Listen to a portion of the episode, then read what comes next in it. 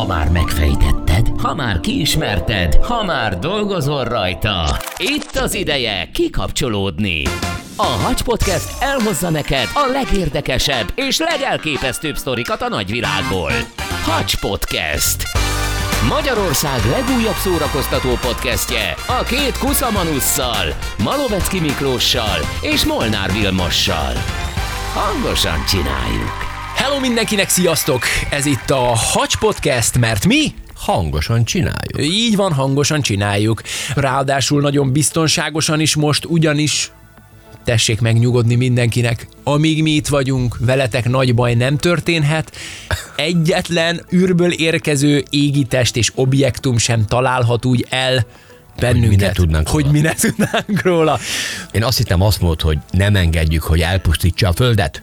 Ez lett volna a következő dolog. Ugyanis a mai hagyban egy olyan témával foglalkozunk, amely érdekes módon visszaköszön. Biztos emlékeztek, egy korábbi epizódunkban foglalkoztunk azzal, hogy mennyi az esély a lottó nyereményre. Nem sok. Hogy nem sok, hogy nagyobb esélyünk van arra, hogy a fejünkre esik egy aszteroida, mint sem, hogy nyerünk a lotton. És akkor ugye megemlítettem egy 2023 DW nevű aszteroidát, ami ugye a Föld felé tart. És meglepődve tapasztaltam, hogy rengetegen kérdeztetek vissza erre a kérdésre. Több visszajelzést is kaptunk. Igen, hogy, hogy akkor most mi a helyzet, hogy mikor is, hogy mi volt a neve, és hogy hova? Csak hogy elálljak-e a kocsival. Hát, szerintem nem sok értem lenne bárhol is elalni, hogyha azt nézem, hogy 65 millió évvel ezelőtt a dinok kaptak egyet, nem sok esélyük volt. ráadásul az egy 10 km átmérőjű kavics volt. És ők is Igen. átálltak volna máshova. Hát igen, de, de milyen érdekes, látod, hogyha nincs meg a nagy Big Bang ö, 65 millió évvel ezelőtt, akkor mi most nem vagyunk. Mert valószínűleg nem mászhattunk volna ki a vízből, mert a dinók rögtön leharapták volna a fejünket. Hát vagy ők lennek a dino emberek. Ki tudja, hogy mennyire fejlődtek volna A tovább. gyík emberek? A gyík emberek, igen. Na, gyerekek, úgy gondoltuk, hogy ma tiszta vizet öntünk a pohárba aszteroida ügyben. Meteor vadászok leszünk a mai adásban. Nagyon-nagyon sok aktuális információ van, csak mondom. Egyrészt nem sokára érkezik hozzánk ide a stúdióba egy igazi csillagász, akit ki fogunk faggatni meteor ügyben, hogy akkor most pontosan mitől kell tartanunk, mitől nem kell tartanunk.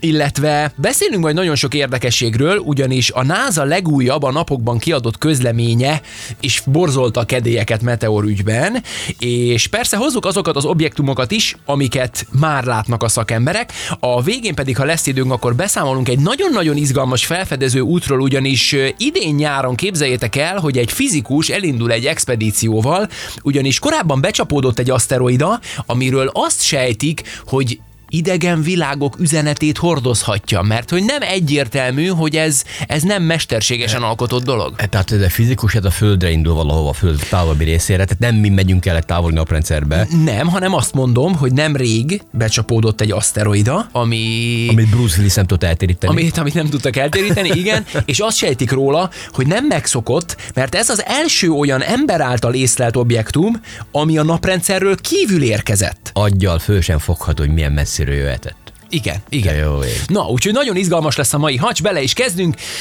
Willy és Miki megóv benneteket a Meteor bajtól. Miki és Bruce Willi.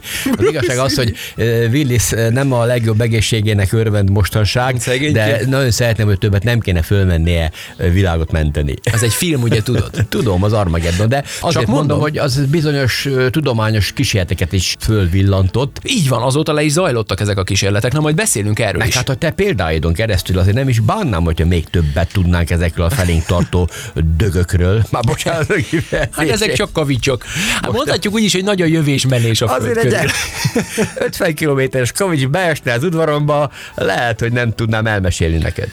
Az abba biztos lehet, de nem is kéne. Na hát, ugyebár a NASA már közel 30 évet tanulmányozza azokat a földközeli objektumokat, amelyek ugye egyrészt itt a naprendszerben keringenek, és amelyeknél fontos, hogy 50 millió kilométernél közelebb ö, megközelítik a Földet. Ez jó, ez a szám, ez 50 millió kilométer? Hát az, a- abból semmit nem érzékelünk. Még a két-három millióból sem érzékelünk semmit. Tehát ezen belül ne jöjjön. Így van, ezen belül ne Ki jöjjön. kéne rakni egy táblát, Igen. kavicsok, űrszemetek, meteorok, Tedd ki az kisbolygók, nagybolygók, tedd ki jobbra, az udvarba. másik balra, Balra. tessék a földünket elkerülni. Így van, így van, így van. Na hát, ahogy mondtam, a NASA-nak van egy ilyen bolygóvédelmi rendszere, ennek vagyunk mi is tagjai Vilivel. Több táblát mi is kiraktunk. Így van, úgy szokott lenni, hogy a Vili, amikor kimegy este pisilni az udvarra, és meglát valami szokatlan objektumot, akkor fölhív engem, én meghívom a NASA. Igen, azért. Így vettük észre a 2023 DW nevezetű kisbolygót is, vagy aszteroidát, amelyet ugye legutóbb emlegettük. Pedig akkor nem is volt olyan nagy este, tehát nem boroztam. Nem is túl Nem is sokat. Volt nagy buli. Na, beszéljünk erről a 2023 DW-ről. Ugye legutóbb ezt emlegettük abban a bizonyos lottós műsorunkban, erről érdeklődtek sokan, és szerintem rengetegen olvasták a híreket is ezzel kapcsolatban. Ugyanis azt mondják, hogy ez 2046-ban, valamikor február környékén fog benézni hozzánk, még saját wiki oldala is van. Csak mondom, azért az Nagyon- para. Nagyon boldog vagyok. Ez egy 50 méter átmérőjű űrkavics állítólag, akkora, mint amekkora a tunguszkai eseményt okozó aszteroida volt. Az 1900-es évek elején talán. Igen, 1908-ban, hogyha jól emlékszem, Szibériában becsapódott egy ilyen 50 ö, kilométeres, De jó, hogy most hallok róla, eddig nem nagyon érdekelt. hát figyelj, 12 megatonnás robbanást okozott, ráadásul nem is érte el a Földet, hanem ilyen 5-10 kilométer magasan robbant föl, ugye Valahol legtöbbször ezt szoktak. Szibéria fölött? Szibéria, igen, ahogy az előbb mondtam, 80 millió fát fektetett le. Hoppá. Volt egy kis epilálás. Na és hogy megnyugodjatok, ez a 2023 DW, ami ugye 2046-ba ér ide hozzánk, ez is pont ekkora. Nagyon jó. Figyeljetek viszont, nyugodjon meg mindenki, ugyanis azt is mondhatjuk, hogy leesik a nagy kő a szívünkről, ugyanis És a NASA, NASA, és nem ránk, a NASA kutatói egyébként tovább számoltak, mert ugye nyilván, hogy felfedeznek egy ilyen aszteroidát, akkor mindig elkezdenek számolni, és a pályáját ugye egyre pontosabban tudják meghatározni, és állítólag kiderült, és törölték is a kockázati táblából, ugyanis a végső számítások azt mutatják, hogy majd február 18-a környékén ér a Föld közelébe, de nagyjából 8 millió kilométerre fog elhúzni. Vele. rendes, ilyeneket szeretem. Na de ha azt hiszitek, hogy csak azoktól kell tartanunk, amely kavicsok csak úgy itt a, az űrben keringenek, hát tévedtek. Az ennél kisebbtől is? Ugyanis múlt csütörtökön hajnalban valami más lépett be a légkörbe. Tudtam, hogy ki kell menjek akkor is. Nem mentem ki. Éreztem, pedig- hogy azért fordulottam. Egy 300 kilogrammos tárgy lépett be a légkörbe. RHESSI, ez volt a neve annak a napszondának, amelyet a NASA még 2002-ben küldött fel, hogy vizsgálja a legfényesebb csillagunkat. 2018-ig tervezték használni a NASA szakemberei, de most végleg lejárt a küldetése, és bizony Bejött a légkörünkbe. ő visszatért a légkörünkbe, el is égett, viszont milyen furák a véletlenek. Hát természetesen hol lépett be a légkörbe? De várj, amit megmondanád, itt nincs az, hogy tervezik, hogy hol lép be? Már Elég. tudják előre, hogy el fog égni, tehát semmilyen szinten tök mindegy, hogy hol lép be, mert nem fog földet érni. Egy darabja sem. köszönöm szépen. Viszont azért égi jelenséget okoz. Egyrészt vizuálisan, másrészt pedig hallod is, ahogy belép. Azért kis fénycsigokat rajzol az égre, de természetesen hol sikerült? Kiev fölött. szegények. Csóri ukránoknak nincs elég bajuk. Most még ezzel is szembe kellett nézni, hogy bizony csütörtök hajnalban különleges hang és fényjelenség jelent meg az égen, viszont az volt a fura, azt mondják Ezek sokan, ugye, hogy nem indultak el a légvédelmi szirénák. És állítólag a Kiev Post is leközölte, hogy nagyon sok kamera rögzítette, hogy különös fényeket láttak Kiev fölött, a légvédelmi rendszerek, ahogy mondtam, nem aktiválódtak, és a jellegzetes fény és hanghatások ugye nem a háború kapcsán jöttek létre, és ezt hangsúlyozták is, hanem ugye valószínűleg a szatellit maradványai okozták. Állítólag az elnöki hivatal szóvivője Daria Zarivna is lenyilatkozta, hogy szándékosan nem volt légiriadó, mindenki nyugodjon meg, a szóvivő úgy fogalmazott, hogy történelmi időket élünk. Csórikán becsülöm ezt a higgadságot, hogy még ilyen körülmények között is tudnak örülni az ilyen jelenségeknek, hogy Na most csak azért ne lövöldözünk egymásra, szólok az illetékeseknek. Lesz majd itt meteorit, ami... ezt akartam mondani, hogy mi ahelyett, hogy fölfele néznénk, hogy mi jön, mi egymásra, á, katasztrófa. Kérek szépen mindenkit, akinek vannak globális rakétái, ne egymásra, hanem fölfele. Így van, tessék fölfele irányítani. De az össze-vissza. akkor ezt hivatalos sajtóközleményként ki is adnánk. Na, itt van még néhány érdekesség, ugyanis képzeljétek el, hogy nemrég a NASA most megint csak egy váratlan sajtóközleményt adott ki, miszerint Bruce Willisnek, sőt az igazi Bruce Willisnek, de Meteor Mikinek sem lesz túl sok dolga az elkövetkező száz esztendőben, Jaj, ezt akartam kérdezni, hogy vegyek-e új cipőt. nyugodtan, ugyanis azt állítják, hogy az elkövetkező száz évben a pillanatnyi tudásunk szerint az emberiséget kipusztító méretű aszteroida, vagy külső mozgó objektum nem fogja meglátogatni a Földet, tehát hogy száz évig még biztos, hogy nyugtunk lesz. Egyébként ez azért is jó hír, mert állítólag maga Lindsay Johnson, a NASA bolygó védelmi illetékeséje azt is lenyilatkozta, hogy egy nagyon nagy és nagyon komoly aszteroida ellen egyébként nem sok mindent tudnánk tenni mi emberek, mert hogy nem rendelkezünk kellő technológiával, ami fura, mert ugye néhány éve pont a NASA tesztelt sikeresen egy olyan egységet, ami egyébként egy, egy kimondottan nagy aszteroidát képes volt annyira eltéríteni, hogy az már bőven elkerüljön esetleg bennünket. Viszont ha van még száz év az emberiségnek, és a mostani fejlődést veszük alapul, meg hát állandóbb forradóban vagyunk a NASA-val mi is. Uh-huh. Í- így van, így van, a mi szaktudásunkra is számíthatnak, igen. Én minden éjszaka kimegyek pisilni az udvarra, és figyelem, hogy mi közelít felé. Látjátok? Addig nincs baj. Amíg Willinél nincsenek vizelési problémák, addig az emberiség biztonságban Tehát van. száz év alatt, száz év alatt csak felfedeznek valami olyasmit, amivel tényleg el tudok be egy nagyobb égitest is téríteni a föld felé közeledvén. Szerintem már egyébként most is, na majd ezt is megkérdezzük csillagásznktól. Azért én folytatom a tevékenységet. Te folytasd. Így van.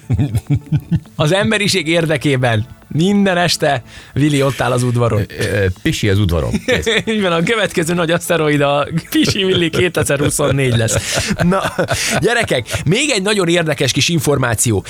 Tudtátok azt, hogy idén nyáron egy nagyon fontos expedíció indul Pápua új Guinea partjaihoz, ugyanis még 2014-ben itt csapódott a csendes óceánba egy csillagközi térből érkezett objektum. Milyen szépen fogalmaztál. Nem véletlenül mondom azt, ugyanis állítólag ez az első olyan földet érő objektum, ami nem a naprendszerből származott, hanem a csillagközi térből érkezett. Tehát a naprendszerről kívülről, és állítólag az emberiség történetében olyan nem volt még, hogy egy, egy csillagközi térből érkező aszteroida földet is érjen. Akkor elég időben indulhatott. Az biztos, az biztos korán kelt. Az biztos.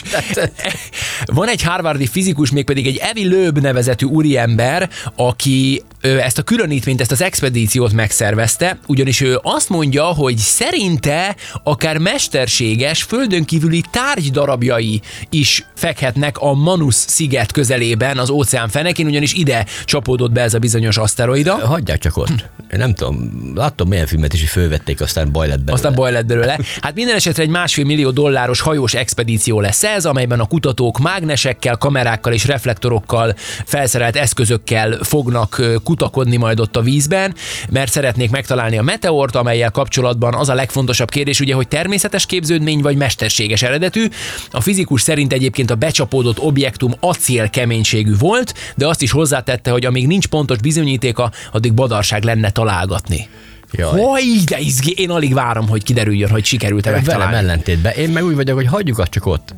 Maradjon csak ott a víz alatt. Na, megérkezett a stúdióba az az úriember, aki végre tiszta vizet fog önteni a pohárba. Már nagyon-nagyon vártuk. Mosoni László, csillagász, a Zserici Csillagpark vezetője. Szia, Laci! Szia, köszöntelek. Sziasztok! Ugye naponta hallani és olvasni olyan híreket, sőt mondhatjuk, hogy a NASA nagyon-nagyon jól sajtozza a körülöttünk száguldozó uh-huh. meteorokat, aszteroidákat, kisbolygókat, és bár tudom, hogy nagyjából ilyen ötödikes, hatodikas, hetedikes tananyag, de azért tegyünk rendet a fejekben, hogy mi a különbség a meteor, az aszteroida, a kisbolygó és az üstökös között. De igazából az, hogy mit nevezünk meteornak, az nagyon régóta adott, mert ez csak a fény jelenségre utal. Tehát ez talán még Arisztotelésztől származik, vagy az ő írásaiban lehet először találkozni ezzel, és maga a név is arról utal, hogy valami légköri jelenségről van szó. Ugye nagyon-nagyon sokáig ez nem volt tiszta, hogy, hogy mi történik pontosan. Hát az égbolton rengeteg mindent láthatunk, ugye pont most ugye a napokban akár sarki fényt is lehetett látni Magyarországról, tehát csuda dolgok vannak az égbolton.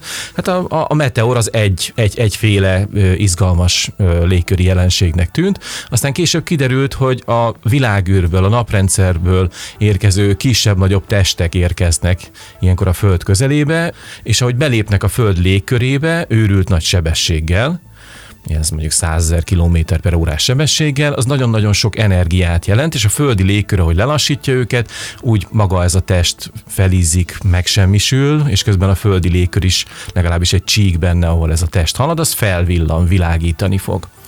Most a, a meteorok, azok legtöbbször apró pici porszemcséktől, vagy kavicsméretű kődarabkáktól származnak. Hogy hogyha azt mondjuk, hogy hulló csillag, akkor mindenkinek ugye az augusztusi csillaghullás jut majd az eszébe, és ez egy nagyon jó példa, nagyon jó marketinget példa egyébként, és ott a, a perzeidáknál is, ott, ott tényleg ilyen apró picike testek érkeznek a világűrből, pontosabban, hogy a Földünk halad a naprendszerben, kering a nap körül, áthalad egy hatalmas törmelék felhőn, egy hatalmas porkavics felhőn. Tehát keresztezzük a pályáját. Így van, így van, ami van, van egy bizonyos helyen a naprendszerbe, és mi meg áthaladunk rajta, és így összegyűjtünk porszemcséket, kavicsdarabkákat ebből a hatalmas, több millió kilométer kiterjedésű felhőből, és ezek lesznek az augusztusi hullócsillagok. Ezeket a picike testeket, amíg még kint vannak a világűrben, addig meteoroidnak hívják. Uh-huh. És a világ csillagászai nem olyan régen egyébként, ez az nagyságrendben, amikor egy tíz évvel ezelőtt hoztak egy definíciót, hogyha egy méternél kisebb ez a test, azokat meteoroidnak hívjuk. Uh-huh. Amíg a fényjelenség tart, addig a maga a fényjelenség a meteor, és ha valami kis darabka földet ér bármiből, ami a, fő, ami, ami a világűrből jött, azt meteoritnak nevezzük. Az a meteorit. Tehát, hogy azok a uh-huh. kődarabok, vasdarabok, kővasdarabok és mindenféle izgalmas dolgok, amik az égből érkeznek, és természetes eredetűek. Most a, a kisbolygók pedig az, azok a testek, amik szintén naprendszerben nap körül keringenek, de egy méternél nagyobbak. Most ugye itt is különböző kategóriák vannak. Tehát vannak a néhány méteresek, vannak a sok méteresek, vannak a kilométeresek, aztán vannak, ugye a, akiket már nem is aszteroidának, hanem törpebolygónak nevezünk, a kb. 1000 kilométer kiterjedésű testek. Uh-huh. Tehát, mint például a, ugye a Plutó, amit mi még ugye, meg nagyon sokan úgy mi tanultak, hogy ugye, hogy, hogy a, az a kilencedik bolygója a naprendszernek, Plutót 2006-ban egy, egy döntéssel át címkézték törpebolygónak, tehát vannak olyan óriási testek is, még a bolygókon kívül a, a, a naprendszerben ugye most koncentráljunk egy picikét azokra, a, azokra az, az ilyen mozgó objektumokra, amelyektől ugye a legtöbben tartanak, mert nyilván az ilyen pici kavics méretűekből számtalan mennyiségű lép be a légkörünkbe. Mindig is érdekelt, bár tudom, hogy ti nem felfedező, hanem inkább bemutató obszervatórium vagytok, ugye? Igen. Igen. Ettől függetlenül, bár tudom, hogy kicsit ilyen meninblekes a kérdés, de engem nagyon érdekel, hogy, hogy részesei vagytok esetleg egy ilyen nemzetközi rendszernek, és kaptok esetleg friss infókat az ilyen újabb égitestekről, vagy ti is úgy értesültök róluk, mint mi hétköznapi emberek, hogy olvassátok a hírekben? Előfordul, igen, igen, előfordul, hogy hozzánk érkező vendég kérdez rá valamire. Ugye nagyon sok csillagászati témájú hír van, uh-huh. uh, írott és elektronikus média. Igen, mi, mi, nagyon abszolút, hát a leg, leg, szerintem a legjobban eladható természettudományról van szó. Van egy uh, kisbolygó központ, ez Aha. a Minor Planet Center, aminek van egy teljesen nyilvános oldala, Aha. és rögtön a fő oldalon felsorolják, hogy a mai napig hány kisbolygót fedeztek fel, hány földet megközelítő kisbolygót fedeztek fel, hány üstököst fedeztek fel, és a következő egy hónapnak a földet megközelítő kisbolygóit ott listázzák, név szerint. Persze ezek a nevek nem túl szexik, mert mondjuk 2023 HW2. Így van, ez, ez, így van, így van, így van, mi is de, ugye, ugye ez, ezeknek a, a, az égitesteknek sok esetben nincsen még olyan, olyan jól hangzatos valamilyen mitológiai szereplőtől kölcsönzött neve, akkor kap nevet valami, hogyha már a pálya elemeit ismeri. Tehát a ja, csillagász, aki ért hozzá, van olyan eszköze, az adatok alapján meg fogja találni a, az égbolton bármikor, tehát uh-huh. pontosan tudjuk, hogy ő merre halad a naprendszerben, és van egy, van egy bizonyos idő, aminek el kell telnie, hogy, hogy, hogy nevet lehessen adni. És erről beszélgettünk is korábban már mi, hogy, hogy, hogy egyébként ez nagyon népszerű is a csillagászok körében, igaz? Tehát, hogy a világ csillagászai előszeretettel pásztázzák az égboltot, hogy ők fedezzenek fel valami hát, újabb dolgot. A világ csillagászai sokfélék, de valóban van egy olyan csapat, aki, aki üstökösökre és kisbolygókra vadászik, tehát nagyon gyorsan a, a mérések, a felfedezések után ezek bekerülnek ebbe a kisbolygó központi adattárba, uh-huh. és onnan ki lehet kérni tehát ezek nem titkosak. Aha. Ugye erre szerintem emlékezhettek rá, mert ez tavaly márciusban egy nagy, nagy sztori volt, hogy egy magyar csillagás Sárnecki Krisztián március 11-én kora esti órákban felfedezett egy kis bolygót, ami aztán később a 2022 EB5 nevet kapta. A különlegessége az volt ennek az objektumnak, hogy rövid mérésekből Krisztián számoltat a számítógéppel, és az jött ki, hogy ez az égitest, ez bizony másfél óra múlva Izlandtól északra be fog csobbanni a, a vízbe. Az kemény. Ez 80 tonnás, tehát olyan 3-4 méteres szikla volt, ami valóban oh, belépett szép. a föld légkörébe, magasan 31 néhány kilométer magasságban felrobbant. Ugye robbanásnál annyira felforrósodik a test, hogy nem, nem meg megolvad, hanem légneművé válik. Azt számolták, hogy ez egy 4 kilotonnás robbanásnak felelt meg, iszonyú energia szabadult fel. Tehát apró pici szemcsékbe ő lehűl, visszakondenzál, tehát apró, mint hamu, ugye leülepedik, és ilyen hamu szemcsékkel, ami földünk napi szinten több tonnát hízik. Hoppá. Tehát ahogy mondtad, ugye nagyon sok, kemény. tehát folyamatosan érkeznek ezek a testek a világűrből, kisebbek, kicsit nagyobbak, nem találkozunk velük, nem, nem vágnak senkit se fejbe, tehát meteoritot nem fogunk találni, de egy tonna, 10 tonna, 20 tonna Elenyésző, igen. földtömegéhez Igen, képest az, igen, igen. az, az, az nem, egy, nem, egy, nem egy komoly dolog. Mennyire biztosak a NASA számításai, amikor fölfedeznek egy föld felé tartó objektumot? Igazából fizikáról van szó, mérésekről van szó, és a méréseink sosem hullapontosak. Uh-huh. Tehát mindig van valamennyi hiba benne. Plusz-minusz 10 millió. Tehát, tehát van, Igen, van, benne, igen, van benne sok minden. És amikor egy kisbolygót felfedeznek, egy aszteroidát felfedeznek, akkor ugye igazából csak azt látjuk, hogy az égbolton hol helyezkedik el. Uh-huh. Tehát az égi útját látjuk, tehát egy, egy gömb héjra fel van vetítve, holott ő térben mozog, Aha. és ebből nem olyan egyszerű kiszámolni, hogy, hogy ő valójában merre halad a naprendszerben. Ha mérések hibátlanok lennének, tehát plusz-minusz 0,00000 lenne a mérés, akkor három mérésből meg lehetne határozni tökéletesen. Ugye nem ez a valóság, hibák vannak. Minél több mérésünk van, annál pontosabbak ezek a, a pályaszámítások amikor megjelenik valaki a táblázatban, hogy potenciálisan agyon fog minket csapni, ott mellette ott van egy, egy esély is, egy nagyon pici, de pozitív szám, uh-huh. hogy ennyi a valószínűsége annak, hogy ez az, ez az égitest veszélyes lehet számunkra. És hogy telik az idő, ez az égitest ugye közelít felénk, egyre több és egyre pontosabb méréseink vannak, és a pályaszámítások akkor válnak pontossá. Tehát amikor esetleg bejelentik ezt, lehozza a sajtó, hogy van egy nagyon veszélyes égitest. Uh-huh. Ugye hosszú időn keresztül az Apophis nevű kisbolygó, elég baljóslatú nevű Apophis volt, ugye, a, akivel ijesztegettek minket. Ugye ott is úgy volt, hogy igazából van egy sok millió kilométeres sáv, ahol ő majd el fog haladni, mondjuk 2029-ben, és speciál a mi földünk is benne van ebben a sávban. És ahogy telik az idő, ez a 300 sávos autópálya kezd leszűkülni, és Aha, kiderül, hogy aha. az az egy sáv, ahol ő tényleg közlekedik, hát az, az mondjuk két millió kilométerre van tőlünk, tehát hogy az, ez minket nem fog érinteni. Uh-huh. Hát ez történik sokszor. Aha, Aha, sokszor értem. ez történik. De azért érdemes megnézni a, a kis bolygó centrumnak a honlapját, mert ott ezek, ezek listázva vannak. A NASA-nak is van egy külön oldala, hogy mi az öt következő aszteroida, ami megközelít minket, és akkor nagyon szájbarágosan ott van, hogy na most jön egy repülőgép méretű, ma reggel, délután jön egy házméretű, és ha, ha ezt az oldalt igen. megnézzük, akkor például ked reggel 8 óra környékén már becsengettek, egy 15-50 méteres szikla ment el a földünk mellett, Hűha. körülbelül 2 millió kilométerre. És a mai számítások, modellszámítások szerint a 4 méternél nagyobb sziklák, tehát a 4 méteres az még valahol elveszik a légkörbe, de hát vannak benne nagyobb égitestek is, összesen 400 millióan kell legyenek. Azt Azok, akik a Föld közelébe kerülhetnek. Uh-huh. Ugye ez lehetnek itt, itt bent a belső naprendszerben lehetnek olyanok, amik a Mars és a Jupiter közötti kisbolygóövből szabadulnak ki, Aha. de hogy ezek a testek sokan vannak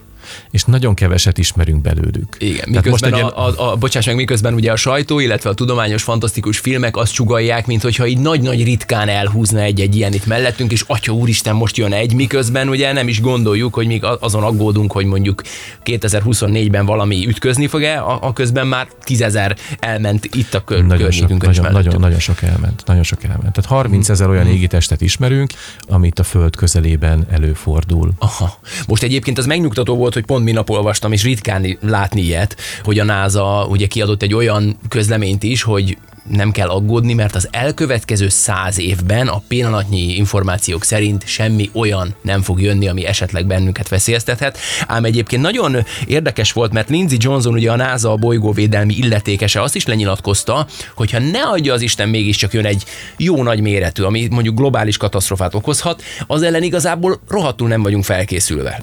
Van értelme egyáltalán foglalkozni azzal, hogy mi van akkor, ha jön egy nagy, vagy pontosan emiatt a nagyszámok törvény alapján, és mivel nagyon belelátsz ebbe a dologba, azt mondod, hogy igazából azért nem aggódsz soha, mert hogy nagyon kicsi az esélye annak, hogy mondjuk esetleg becsapódjon egy olyan, ami mondjuk tényleg egy földrészt vagy egy kontinenst meg tudna semmisíteni. E- Ez az egyik igazából. Uh-huh. Tehát ugye a dinós történetet mindenki ismeri, 65-66 millió évvel ezelőtt jött egy 10 kilométeres szikla, és átvettük a hatalmat.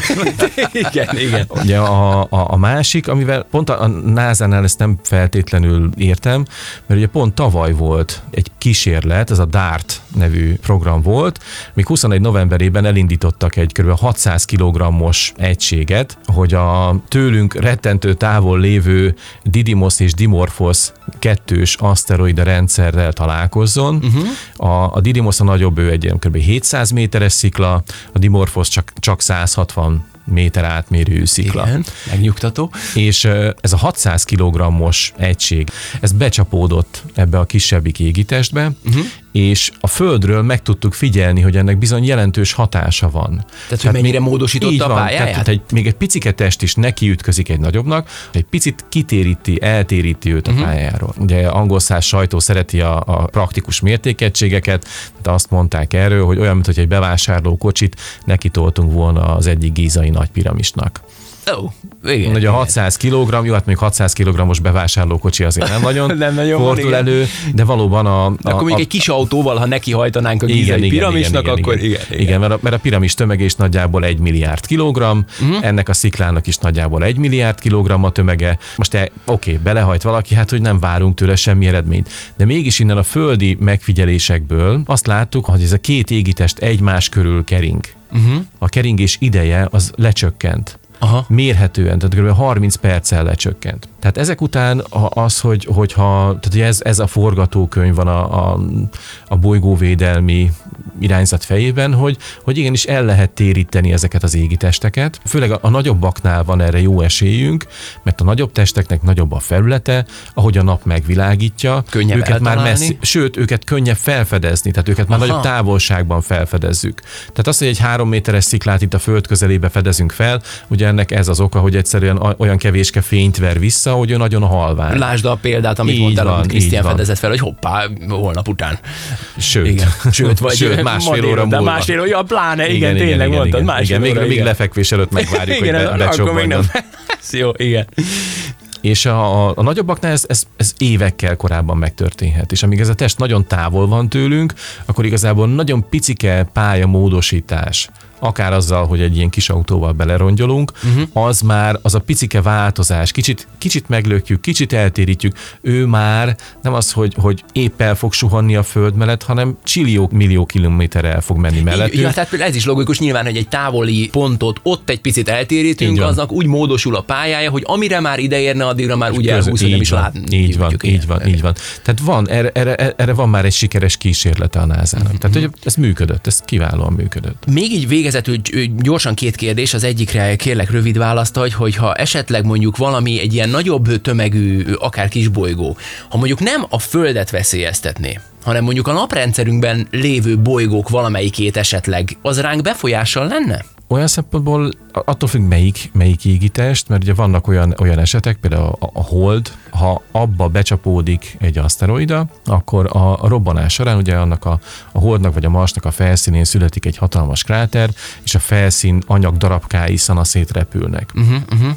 És ezek, ezek onnantól kezdve meteoroidá vagy akár aszteroidává válnak. Vannak olyan meteoritjaink, amik tudjuk, hogy a Holdról származnak, tudjuk, hogy a Marsról származnak, tehát ők így szabadultak ki a, az anyatestből Aha. becsapódás által.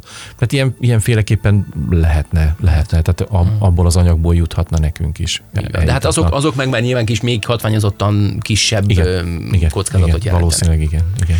Végezetül beszéljünk pár szót a Zselici csillagparkról, hiszen azt gondolom, hogy az ország bármelyik részéről szerintem megér egy kirándulást. Ugye nem véletlenül kapta meg azt a csodálatos titulust, amire egyébként nagyon büszkék lehetünk, hogy nem csak Magyarországon, de hát ugye Európában is nagyon különleges az, hogy milyen pici a fényszennyezettség, ami ugye nyilván egy obszervatórium esetében nem hátrány. Igen. Tényleg elképesztő látvány, amikor az ember szeme tényleg hozzászokik egyszerűen, mint hogyha nem is szabad ég alatt a valódi égboltot bámulnánk. Milyen programokkal várjátok az elkövetkezőkben a, a, az ide látogatókat, jöjjenek bárhonnan az országból? A, a csillagvizsgálóban nappal is várjuk a csillagászat iránt érdeklődőket. Ugye derült időben Igen. egy csillag ragyog az égbolton, és mivel olyan közel van hozzánk a nap, ezért a felszínének a részleteit is láthatjuk. Planetáriumban mindig derült az ég, Igen.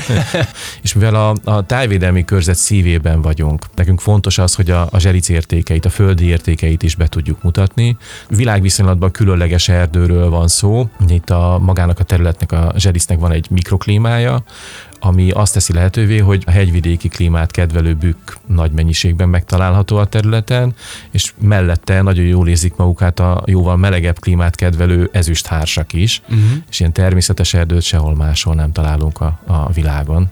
Éjszakai programokkal is várjuk az érdeklődőket, ugye távcsöves bemutatókkal és alkalmanként éjszakai gyalogtúrákkal, és amikor elmegyünk a sűrű sötét erdőbe, akkor mindenki megtapasztalhatja azt, hogy a, a szemünk az mennyire-mennyire jól működik. És ahogy mondtad, tényleg a, a csillagos égbolt az, ami derült, és igazából holdfénymentes időszakban mutatja meg magát kiválóan, az párját ritkítja. Az biztos. Ugye a városlakók látnak egy-két fénylő pontot az égbolton, ugye a lámpáink Így fénye van, mellett. lássanak 10-20-at, igen, tehát hogy nem lehet összehasonlítani, ezt saját tapasztalatból Igen, mondom, igen, mert a túra igen. végére fölnéz az ember az égboltra, mert ugye ezt tudni kell, hogy az Igen. erdőből, amikor kiérsz egy ilyen jó két-három órát, azért Így az ember tök jót barangolunk, és felnézel, mintha valami plakátot néznél, hogy te Jézus, hát az a te jut, atya úristen, tényleg varázs. És így van, és, és jön a nyár, jön, amikor, amikor a tejút már ott lesz az égbolton, tejútnak a, a gazdag központi része látható lesz ugye sötétedés után, ilyen a nyár. Laci, nagyon szépen köszönjük, hogy eljöttél hozzánk, illetve hogyha megengeded, akkor jövőben, ha bármi újabb információt kapunk a NASA-tól, akkor lehet, hogy megkérdezünk gyorsan. Örömmel jövök, persze. Köszönjük, Laci, és megnyugtatta legalábbis engem, mert azért van még remény. hogy nem kell költözködni, örök ne pakod be a bőröndödet azért még.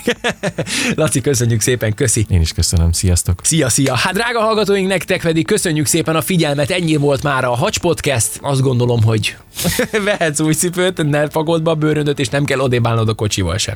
És Jó. minden éjszaka figyelem az égboltot. Így van, te legyél kint minden este, és addig mi nyugodtan Hát, alszunk. akinek kellene, az éppen elment botba, vagy nem ér rá, vagy nyugdíjba megy, vagy nem nézi a távcsövét, én résen leszek. Így van, ez a legjobb végszó. Találkozzunk legközelebb, hogyha tetszett ez az epizód, akkor hallgassátok meg a többit is, hiszen jó néhány űrkutatással és adott esetben csillagászattal, ufókkal, a Challengerrel kapcsolatos beszélgetést is megtalálhattok a korábbi hangosan csináljuk epizódokban, sőt, még Farkas Bertalan is volt a vendégünk, aki olyan exkluzív sztorikat osztott meg velünk, amit szerintem máshol nem mesélt el. Iratkozzatok fel, hogy ne maradjatok le a legújabb epizódokról sem, és találkozzunk legközelebb. Sziasztok! Sziasztok! Hacs Podcast. Magyarország legújabb szórakoztató podcastje a két kuszamanusszal, Malovecki Miklóssal és Molnár Vilmossal.